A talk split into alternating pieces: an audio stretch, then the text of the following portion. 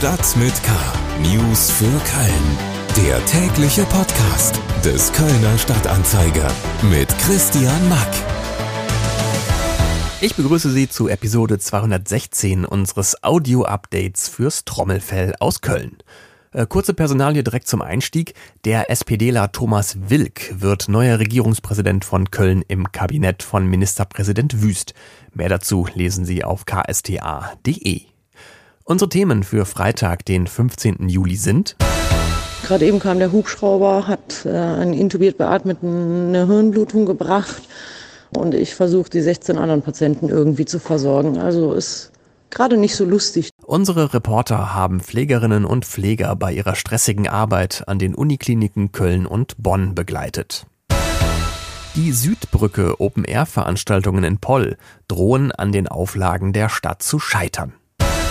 Und Das ist einfach für zu sagen, wie es ist. Das tut just wir durften exklusiv in einen neuen Song von Milieu reinhören. Schlagzeilen. Seit Einführung des 9-Euro-Tickets ist auch in Köln die Zahl der Menschen, die in Bus und Bahn ohne gültigen Fahrausweis erwischt worden sind, stark zurückgegangen. Laut Angaben der KVB sind im Juni 2022 in Köln über die Hälfte weniger Schwarzfahrer erwischt worden als im Mai 2022 oder im Juni 2021. Und das, obwohl man in allen Zeiträumen gleich stark Fahrscheine kontrolliert habe. Das bundesweit gültige 9-Euro-Ticket ist Teil des Energieentlastungspaketes der Bundesregierung. Im Juli und August kann man es noch kaufen, danach läuft die Maßnahme aus. In der Nacht von Freitag auf Samstag wird die A559 zwischen dem Autobahnkreuz Köln-Gremberg und der Anschlussstelle Gremberghofen in beide Fahrtrichtungen gesperrt. Ab 22 Uhr geht dann hier nichts mehr. Die Sperrung dauert bis Montag früh um 5 Uhr. Zusätzlich ist noch die Anschlussstelle Gremberghofen in Richtung Köln-Aachen voll gesperrt. Umleitungen sind vor Ort ausgeschildert, stehen aber auch zum nochmal Nachlesen auf ksda.de. Der Kölner Zoo hat einen neuen Elefanten. Der 16-jährige Elefantenbulle Tarak kommt aus dem Zoo in Heidelberg nach Köln.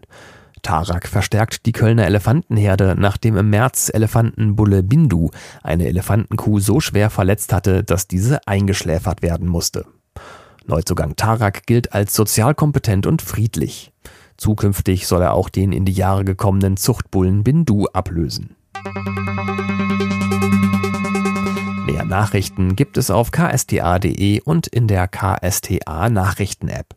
Jetzt kommen noch mehr Hintergründe zu spannenden Themen rund um Köln. Gesundheit. Seit über elf Wochen streiken Pflegerinnen und Pfleger an den Unikliniken in NRW. Sie fordern nicht etwa mehr Geld, sondern schlichtweg bessere Arbeitsbedingungen. Denn viele, die in den Kliniken in der Pflege arbeiten, sind völlig am Ende. Zu viele Patienten, zu wenig Zeit, zu viel Verantwortung über Leben und Tod. Und obwohl der Druck auf die Arbeitgeber steigt und in den letzten Wochen zum Beispiel viele OPs abgesagt oder verschoben werden mussten, war bisher keine Einigung und somit Besserung für das Pflegepersonal in Sicht. Lena Heising aus unserem NRW-Ressort und Paul Groß aus unserer Lokalredaktion haben an den Unikliniken Köln und Bonn Pflegepersonal bei ihrer stressigen Arbeit begleitet, um herauszufinden, wie es um die Pflegesituation an den Kliniken gerade wirklich steht. Beide sind mir jetzt über das Netz zugeschaltet. Hallo Lena, hallo Paul. Hi Christian. Hi. Ähm, Lena, du hast Eindrücke aus dem Pflegealltag an der Uniklinik Köln gesammelt. Was hast du erlebt? Ja, aus Köln hat uns Kira Hülsmann berichtet von ihrer Nachtschicht. Sie arbeitet auf der Intensivstation des Herzzentrums und ist gleichzeitig aber auch in der Streikleitung aktiv. Was ich da besonders spannend fand, ist, dass sie direkt zu Anfang meinte, dass ihre Schicht besser besetzt ist als sonst, weil sie eben Notbesetzung haben. Und dadurch darf die Uniklinik nicht so viele Betten belegen, was wiederum dazu führt, dass Kira Hülsmann für weniger Patienten zuständig war als sonst. So ganz entspannt war ihre Schicht aber trotzdem nicht. Also sie hatte einen Patienten, der nach einer Herzklappenrekonstruktion sehr stark geblutet hat, dessen Nieren auch nicht richtig gearbeitet haben. Und ähm, von seinem Bett kam sie halt echt fast die ganze Nacht nicht richtig weg. Also das Team hat echt um den gekämpft. Wir mussten ihm wirklich auch literweise Spenderblut einflößen, unfassbar viele Medikamente geben. Sie schlossen ihn an ein Dialysegerät an. Der ging auch nachts noch wieder zurück in den OP. Und zwischenzeitlich meinte sie auch zu uns, wenn der so bleibt, dann wird er es nicht schaffen, hat er aber am Ende. Ähm, so grundpflegerische Maßnahmen wie die Mundpflege bei beatmeten Patienten kommen dann schnell zu kurz in so einer stressigen Schicht. Also Kira Hülsmann erzählte auch, dass sie, das war bei uns jetzt nicht der Fall, aber dass sie oft Patienten haben, die aufwachen und verwirrt sind und sich die Schläuche dann zum Beispiel rausreißen wollen. Und sie sagt, theoretisch könnte man diese Patienten auch mit viel Betreuung beruhigen. Aber weil da halt oft keine Zeit für ist, kriegen solche Patienten oftmals von den Ärzten verschriebenes Schlafmittel. Ähm, Paul, ist die Situation an der Uniklinik in Bonn vergleichbar angespannt oder hast du da anderes erlebt? Ja, äh, an der Uniklinik in Bonn haben wir äh, Andrea Lapp begleitet. Sie ähm, arbeitet in der Notaufnahme dort. Das ist äh, also nicht eins zu eins vergleichbar mit dem Herzzentrum an der Uniklinik Köln. Ähm, sie hatte aber auch eine äh, sehr, sehr stressige Schicht, ähm, muss man sagen. Sie konnte in den ersten Stunden kaum mit uns sprechen. Hatte zeitweise 16 Patienten, auf, um die sie sich auf einmal kümmern musste, weil ähm, ein, äh, wie wir dann im Lauf der Nacht erfahren haben, sterbender äh, Anfang 70-jähriger Mann ähm, von ihrer Kollegin im Schockraum betreut werden musste. Das heißt, alles andere blieb an ihr hängen. Äh, es war dann auch so, dass sehr, sehr viele grundpflegerische Maßnahmen äh, auf der Strecke geblieben sind. Ähm, später in der Schicht äh, hat sie dann berichtet von einer Covid-Patientin, ähm, die im Warteraum saß, äh, infiziert, ähm, die von ihrer Infektion auch wusste, davon aber erstmal nichts erzählte Sie sagte, sie glaube nicht an Covid, ähm, war auch ungeimpft. Das heißt, man konnte jetzt auch nicht ganz ausschließen, dass das in einem schweren Verlauf mündet. Ähm, genau, Andrea Lapp hat uns dann auch noch von einem Infektgang erzählt, äh, den die PflegerInnen dort eingerichtet haben in der Notaufnahme, ähm, wo Covid-Patienten dann äh, hingeschoben werden, ähm, weil eben auf den Stationen zu wenig Platz ist und auch oft ähm, zu wenig Zeit ähm, für die aufwendige Isolation. Dieser Infektgang, so wurde uns berichtet, ähm, muss dann leider auch ohne Toilette und ohne Klingel auskommen, was dann auch zu sehr, sehr ungünstigen äh, Situationen führt. und Andrea Lapp sagte auch, ja, es gehe eigentlich nicht darum, ähm, eine wirklich gute Arbeit zu machen, eine gute pflegerische Arbeit, ähm, sondern ähm, es geht darum, dass alle irgendwie überleben. Ähm, ja, das sagt sie nach 26 Jahren im Beruf und auch sie äh, ist engagiert in der Streikleitung ähm, in Bonn äh, und arbeitet aber eben parallel weiter in den, in den Notdiensten.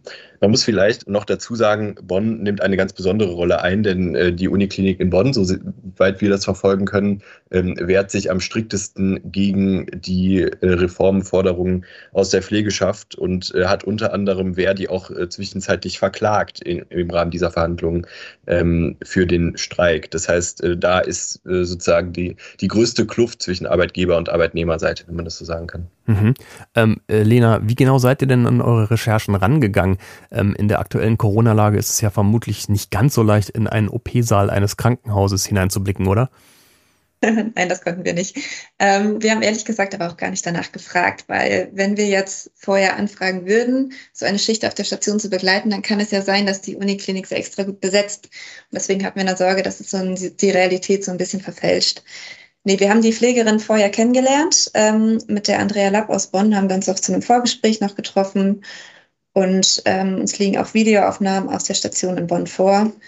Und Andrea Lapp, die Pflegerin aus Bonn, die wir begleitet haben, die hat uns in regelmäßigen Abständen während ihrer Schicht und vor ihrer Schicht und nach ihrer Schicht dann immer angerufen und Sprachnachrichten geschickt. Ähm, wir haben ja mal so ein Beispiel mitgebracht. Gerade eben kam der Hubschrauber, hat äh, einen intubiert Beatmeten eine Hirnblutung gebracht. Und äh, Ina es steht jetzt die ganze Zeit im Schockraum und ich versuche die 16 anderen Patienten irgendwie zu versorgen. Also ist gerade nicht so lustig, deswegen habe ich mich auch bis jetzt nicht gemeldet. Ja, eine Patientin wartet seit zwei Stunden drauf, dass ich ihren Gips anlege.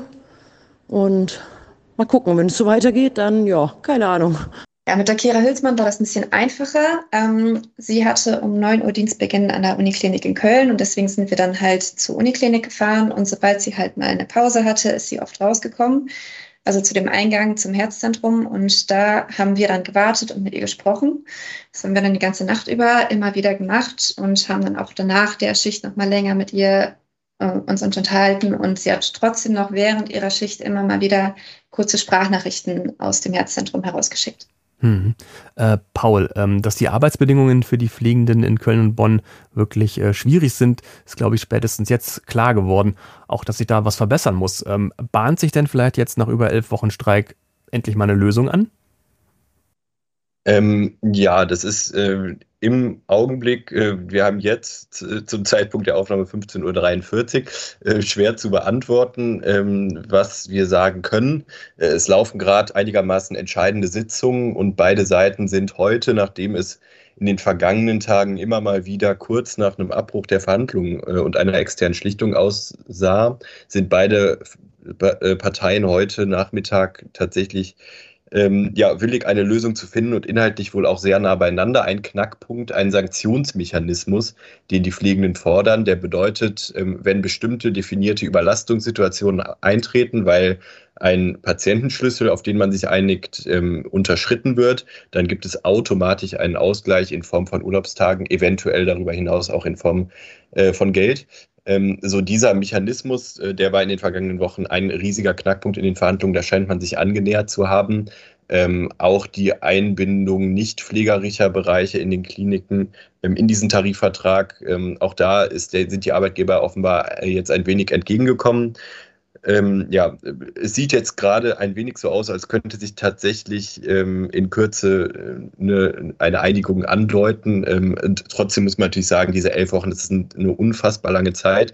Damit hat tatsächlich niemand gerechnet. Das ist auch beispiellos in Deutschland, ein Streik dieser Dimension und Länge. Ähm, genau, aber ähm, wenn dieser Tarifvertrag tatsächlich durchkommt, dann ist es auch so, ähm, dass Kira Hülsmann und Andrea Lapp äh, sagen, dann bleiben wir im Beruf und, und wenn nicht, äh, dann äh, ist es bei den beiden zumindest so, ähm, wie sie uns berichtet haben, ähm, dass sie das grundsätzlich in Frage äh, stellen würden, ob sie das weiter verantworten können. Mhm. Lena Heising und Paul Groß haben beeindruckende und teils schockierende Erfahrungen und Erlebnisse von Pflegenden an den Unikliniken Köln und Bonn dokumentiert und darüber geschrieben. Nachzulesen am Samstag im Kölner Stadtanzeiger und auf ksda.de. Kultur.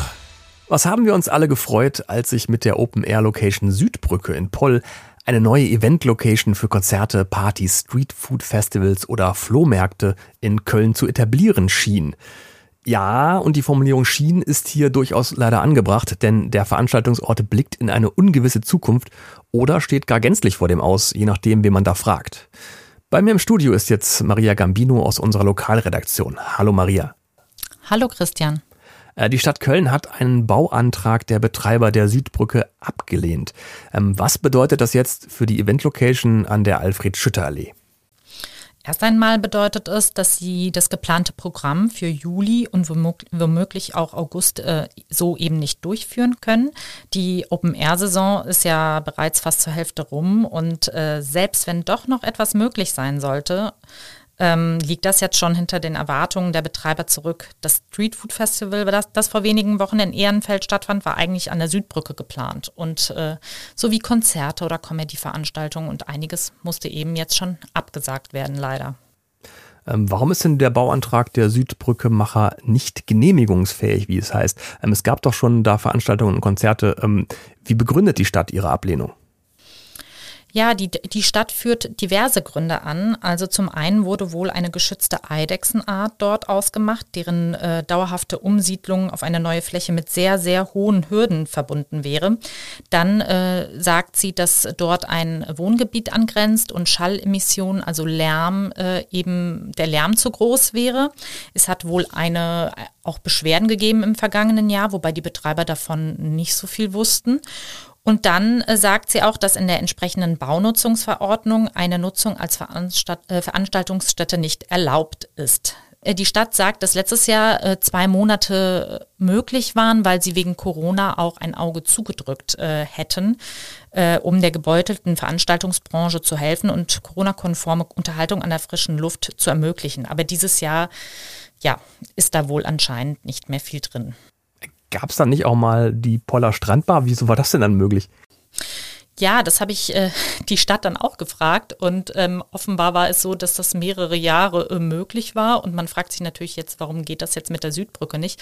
Und äh, die Stadt gibt zu, dass das wohl im baurechtlichen Sinne aus heutiger Sicht als falsch zu bewerten ist. Dort wurden ja Tatsachen geschaffen, Sand aufgeschüttet und ähm, ja, und da hat man ja, das konnte sie dann auch nicht so genau sagen, ob man da die Eidechsenart schon kannte oder eben nicht. Ja, wie soll es denn jetzt weitergehen mit äh, den Open-Air-Veranstaltungen in Poll? Das weiß niemand so recht. Also im Zuge unserer Recherche ist die Verwaltung aktiv geworden und hat den Betreibern auch ähm, nun die lang ersehnte Akteneinsicht äh, und sogar ein Gespräch in Aussicht gestellt, das nächste Woche stattfinden soll. Ob daraus äh, was wird, ist allerdings unklar. In, äh, in den Antworten klingt die Stadt nicht so, als wäre da noch äh, eine große Veränderung zu erwarten, ehrlich gesagt. Aber wer weiß. Die Absage an die Südbrücke ähm, wird ja nicht nur die Macher der Südbrücke getroffen haben, sondern äh, die ganze Kulturbranche wird sich ja wahrscheinlich jetzt fragen, ähm, was ist da eigentlich los mit der Stadt Köln? Also da gibt es doch sicherlich aus allen Ecken Kritik, oder? Ja, vor allem die Clubcom, der Verband der Kölner Clubs und Veranstalter, ist ähm, wirklich erbost, weil die sich seit zwei Jahren ähm, mit der Stadt ähm, regelmäßig zusammensetzen und Gespräche führen und eben äh, darauf bestehen, dass eine neue Open-Air-Fläche dauerhaft in Köln neu etabliert wird. Und ähm, ja, nach zwei Jahren ist eben das ernüchternde Ergebnis, diese wurde nicht gefunden, weil eben die Stadt ähm, immer wieder ähm, ja da so hohe Hürden setzt. Und das frustriert die Veranstalter und die Clubbetreibenden, weil ja, weil eben äh, weil es eigentlich keine große Open-Air-Bühne gibt in Köln. Es gibt dieses Jahr den Jugendpark, dort finden allerdings äh, Kopfhörerkonzerte statt und das ist jetzt nun auch nicht das Nonplusultra einer Open-Air-Veranstaltung.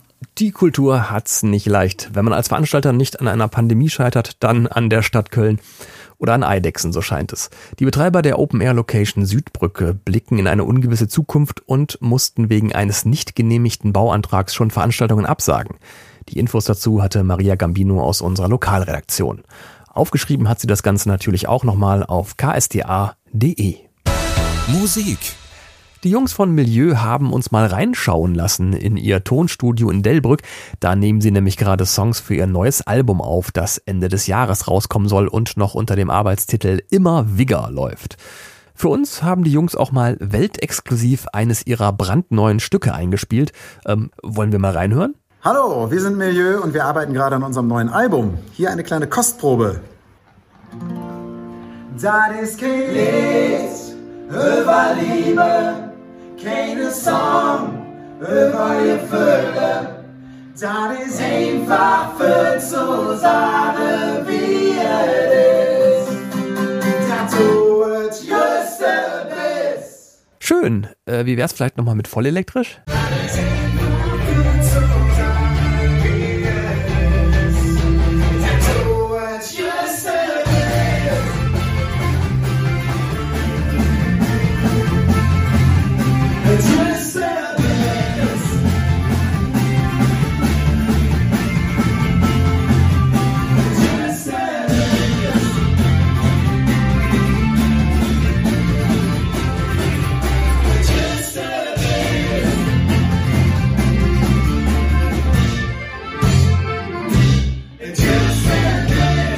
Album wird am 21. Oktober im E-Werk vorgestellt werden.